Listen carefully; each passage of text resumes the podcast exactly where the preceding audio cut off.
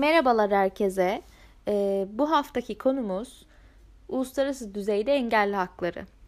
Sizlerin de takip ettiği üzere bugünkü serimizin 5. bölümündeyiz. Merhaba Betül. Merhaba Aylin. Nasılsın? İyiyim. Sen nasılsın? Ben de iyiyim. Bize engelli hakları konusunda uluslararası düzeyden bahsedebilir misin?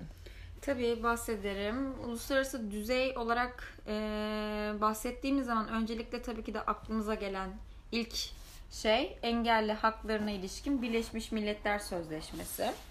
Engelli hakları alanında en mevcut kapsamlı bir sözleşmedir bu. Birleşmiş Milletler tarafından 2006 yılında kabul edilerek Mayıs 2008'de yürürlüğe girmiştir.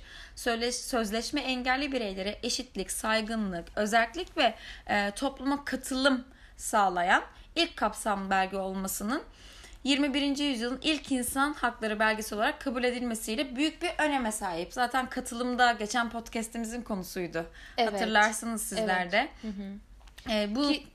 Ki sanıyorum engelli hakları ile ilgili konuştuğumuz zaman ilk bizim de atıf yaptığımız, referans gösterdiğimiz sözleşme engelli haklarına ilişkin sözleşme. Tabii evet. Bu bölümde de engelli haklarına ilişkin sözleşmeyi biraz daha odak alarak ilerleyeceğiz. Bence de detaylandırılması gereken bir sözleşme. Çünkü alt maddelerinde de önemli detaylar var. Hem engelli bireyler açısından hem de engelli haklarını savunan sivil toplum açısından. Evet, kesinlikle öyle. Daha sonra bu engelli haklarına ilişkin sözleşmeden şunu bahsedebiliriz. Engelli bireylerin insan haklarının korunmasını, toplumsal hayata katılımlarının ve ayrımcılığa uğramadan topluma sunulan hizmetlerin erişilebilir olması hususlarında taraf devletlerce yükümlülükler getirmektedir.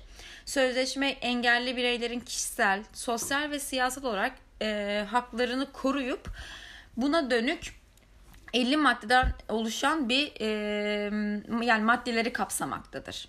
Sözleşmede engellilik kavramı herhangi bir engele sahip olmayan bireylerle eşit şartlar altında sosyal hayata tamamen ve etkili bir yolla katılmaları ve sosyal hayata uyumlu olma konusunda engel teşkil eden uzun süreli sayılabilecek bir bozukluk bulunan kişileri kapsamaktadır.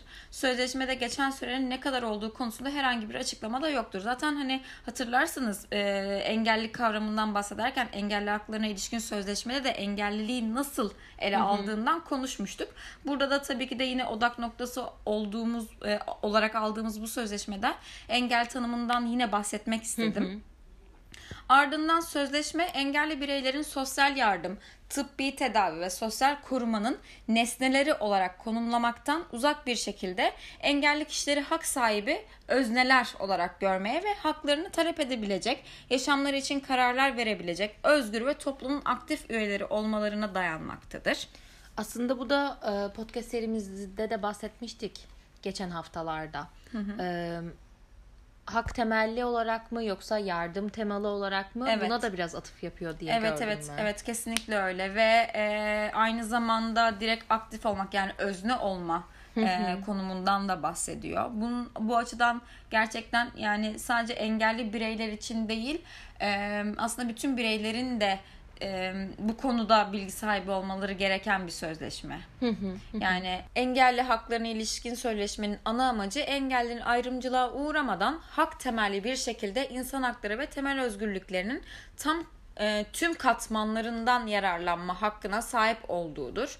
Sözleşme eşitliği sağlamak amacıyla engelli kişilere makul düzenlemeler sağlanacağını belirleyerek engellilerin yaşamının her alanında tam katılımlarını teşvik etmektedir. Engelli bireylere karşı sosyal farkındalığı teşvik etme yükümlülüğü gösterirken onlara ilişkin kişilere ön yargılara, damgalamaya yönelik tutumları ve tutumlara yönelik önleyici bir rol almaktadır aslında. İnsanların onuruna ve bireysel özelliğe saygı, ayrımcılık yasağı ve eşitlik, katılım, farklılıklara saygı, fırsat eşitliliğiyle erişilebilirlik kavramları gibi bunları, yani bu kavramları esas alan sözleşmenin genel ilkeleri ise 3. maddede yer almaktadır. Biraz da bu maddelerde nelerin yer aldığından bahsetmek istiyorum. Evet, o 3. maddeyi biraz daha detaylandırabilir miyiz? Tabii ki. Yani kendi seçimlerini yapma özgürlükleri ve bağımsızlıklarını kapsayacak şekilde engelli kişilerin insanlık onuru ve bireysel özelliğine saygı gösterilmesi, ayrımcılık yapılmaması, engellerin topluma tam ve etkin katılımlarının sağlanması, farklılıklara saygı gösterilmesi ve engellilerin insan çeşitliliğinin ve insanlığın bir parçası olarak kabul edilmesi, fırsat eşitliği, erişilebilirlik, kadın erkek eşitliği, bu konu çok önemli. Engellilerin toplumsal cinsiyet durumları konusu bu maddede de yer alıyor zaten. Evet. Ardından engelli çocukların gelişim kapasitesine ve kendi kimliklerini koruyabilme haklarına saygı duyulması şeklinde ifade edilmiştir bu maddeler arasında. Burada biraz araya girmek istiyorum. Çünkü tabii, kadın erkek eşitliği dediğimiz zaman engelli kadınların daha fazla ayrımcılığa uğradığını araştırmalarda da görüyoruz. Yani toplumsal cinsiyet eşitsizliği dediğimiz konunun engellilik alanında da halen var olduğu, evet, ve çok acı bir şekilde konuşulmadığı, göz ardı edildiği de söyleniyor. Evet, buna da bir sonraki podcastlerimizde mutlaka değinmemiz gerekiyor. Tabii ki kesinlikle öyle.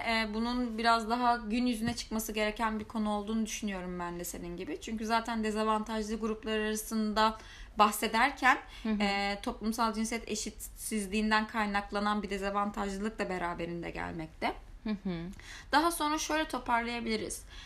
Tüm engelli bireylerin insan haklarından ve temel özgürlüklerinden yararlanmaları üzerine oluşturulan bir sözleşme, yani tüm hak kategorilerinin engelli kişilere nasıl uygulanacağını açıklamaktadır.